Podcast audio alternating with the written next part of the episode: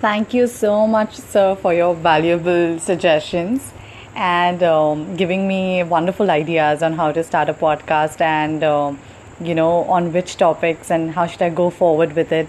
So, thank you so much time for your time. Thank you.